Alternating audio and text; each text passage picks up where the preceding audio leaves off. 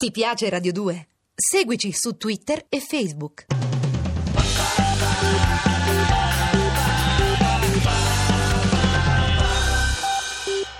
Bentornati a Cataribe con la K, sempre Radio 2, sempre Lorenzo Scoles, sempre 348 7300 200 il numero per i vostri sms che tra poco continueremo a leggere per tornare insieme a voi e anche con i nostri racconti nell'emisfero australe, ma vi ricordo anche il nostro indirizzo di posta elettronica cataribe-rai.it.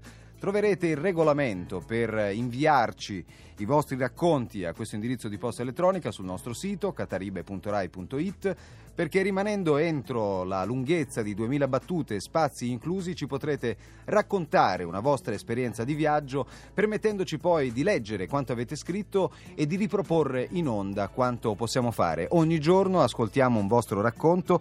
Quest'oggi andiamo a scoprire un viaggio piuttosto particolare, un viaggio nel corpo umano che non è il viaggio allucinante come quel vecchio film in cui ci si introduceva nel corpo con una minuscola capsula miniaturizzata per andare ad entrare, a viaggiare nel corpo umano come se fosse un mondo, ma qualcosa che invece appare sui nostri volti. Perlomeno così ci fa fare il racconto di Cristina Vano, genovese, intitolato Viaggio intorno ad un solco. Dapprima non è un solco, è un accenno, un'ombra nella pelle rosea e paffuta profumata di latte. Si intravede alla prima lacrima o ai primi sorrisi, subito pronto a scomparire riappare con un guizzo ai primi capricci, ai primi malumori, si trasforma, si appiana. Primo giorno di scuola ed eccolo riapparire in un punto diverso. Una presenza durante la fatica dei compiti e delle lezioni che si fanno via via più impegnative.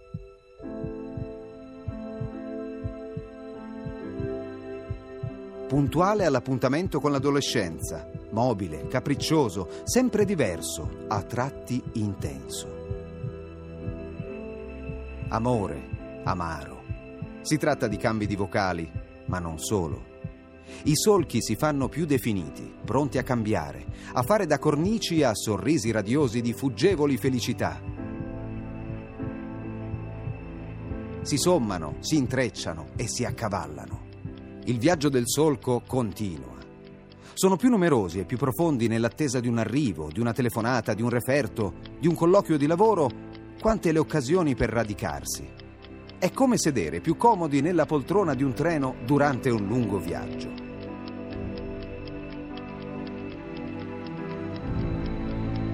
Li cerchi ansioso nei figli. Preghi perché queste spie non si accendano. Compagni imperdibili, sempre disponibile a fare sfoggio di sé nello specchiarsi mattutino. Li nascondi, li mimetizzi ed eccoli riapparire, cocciuti. Il viaggio è straordinariamente lungo. Siamo tantissimi, tutti con le nostre carte geografiche impresse nella pelle. Sentieri tortuosi, brevi tratti piani e ancora salite. Ogni persona che abbiamo incontrato o incontreremo in qualsiasi paese visitato, per quanto diversa ci potrà sembrare, racconterà a modo suo un viaggio che in realtà sarà molto simile al nostro. Divenuti ragnatele, ci avvolgete in bozzolo dal quale non uscirà la farfalla, ma un filo sottile che una delle parche taglierà quando riterrà opportuno. Fine del viaggio.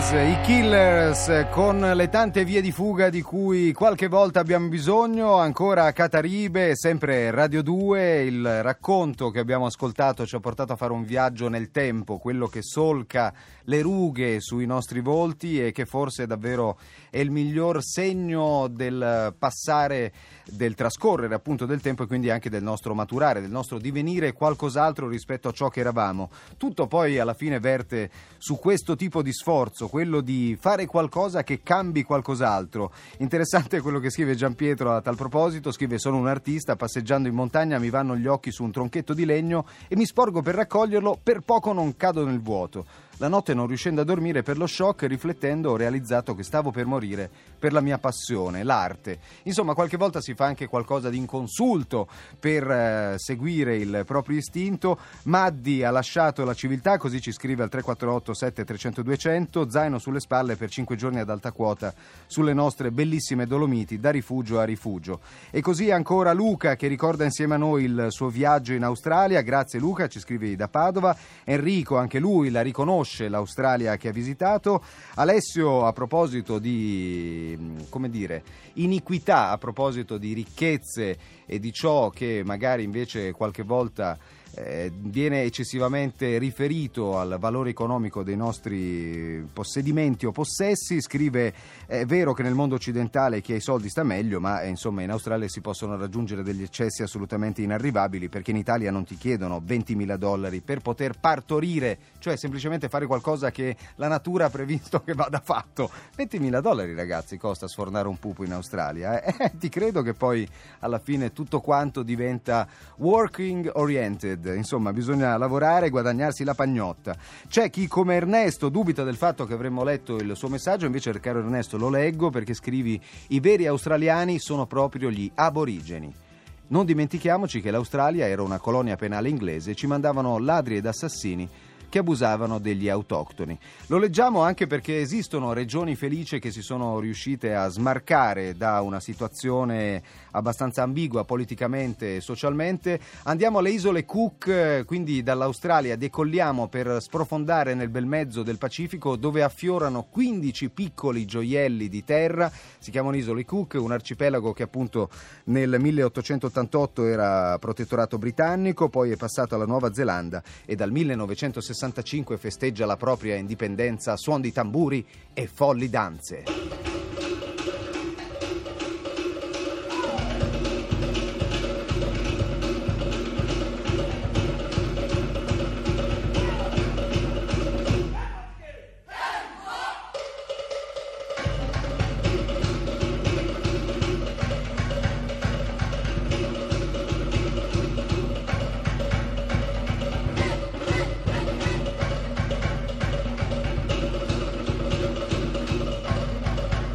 Le sento ancora queste percussioni. Non riesci a stare fermo, devi ballare come fanno tutti, uno per uno, a qualunque età gli abitanti delle isole Cook. Il presidente delle isole Cook, che sono una democrazia parlamentare dal 1965 festeggiano dal venerdì precedente al 4 agosto per dieci giorni il Constitution Festival che si celebra appunto a suon di danze per celebrare l'indipendenza da chiunque. Loro sono maori e ce lo fanno sentire e danzano, danzano, ballano. A Riviera Rotonga, questo isolotto meraviglioso in cui c'è una sola strada che appunto cinge il perimetro dell'isola che culmina al centro con un cono vulcanico e tutto intorno si balla, si balla, si balla e lo fanno tutti oltre al fatto di avere una vita che consente di eh, vivere la totale mancanza di proprietà privata. Qualunque frutto tu trovi sugli alberi è tuo, se c'è un pollo per la strada la sera te lo puoi cucinare. Se avete voglia di farci un salto sono le isole Cook, la prova concreta che è meglio essere soli che mali accompagnati. Arrivano i Tame Impala. Si chiama Inner Speaker, il prodigioso primo album dei Tame Impala, arrivano dall'Australia e questa era Solitude is Bliss, la solitudine è una benedizione, qualche volta davvero soli, si sta proprio bene, forse è andata così a Luca che ci scrive di aver trascorso 15 giorni in tenda partendo per un viaggio in moto che lo ha portato fino a Capo Nord per un totale di 10.000 km, 6 stati, 14 città e capitali visitate. Insomma, un'esperienza davvero favolosa, ci scrive. Idem dicasi per quanto ritiene di raccontare Maria Concetta con il suo sms inviatoci al 348 7300 200.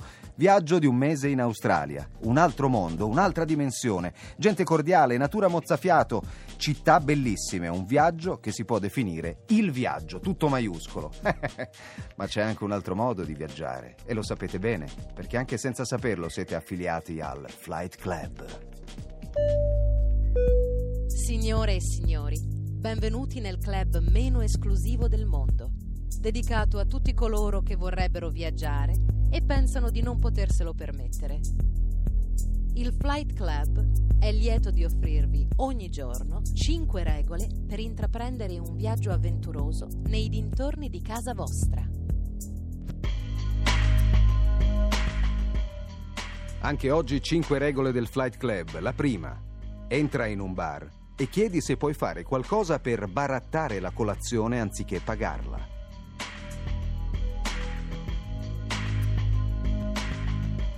Seconda regola. Porta una coperta o un piccolo tappeto in una piazza ed allestisci un salottino urbano. Un mazzo di carte e un posacenere ti garantiranno ospiti in quantità.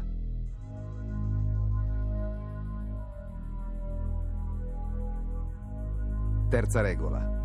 Goditi uno snack al bar di un albergo. Accanto a te ci sarà certamente qualcuno che sta viaggiando e se sarà in vena di chiacchiere ti potrà raccontare qualcosa di interessante. Quarta regola del Flight Club. Aspetta un giorno di pioggia e costruita una barchetta di carta scopri dove la portano le correnti tra le pozzanghere. Quinta e ultima regola del Flight Club di oggi. Esplora la zona archeologica delle cabine telefoniche. Ce ne sono ancora dove ti ricordi che fossero?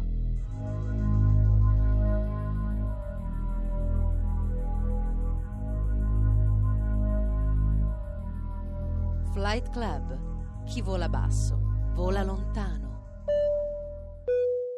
Vado in Messico con In Spain, insomma in Messico, in Spagna, dove andremo domani? Lo scoprirete alle 18 ancora con Cataribe su Radio 2. Intanto ringrazio ovviamente tutti coloro che sono stati con noi, sia con le orecchie sia con il corpo, come Luca De Ioris e Giovanna Insardi alla parte tecnica, seguendo le indicazioni del maestro di regia Saverio Spanò, così come i nostri curatori Angela Zamparelli e Lorenzo Lucidi.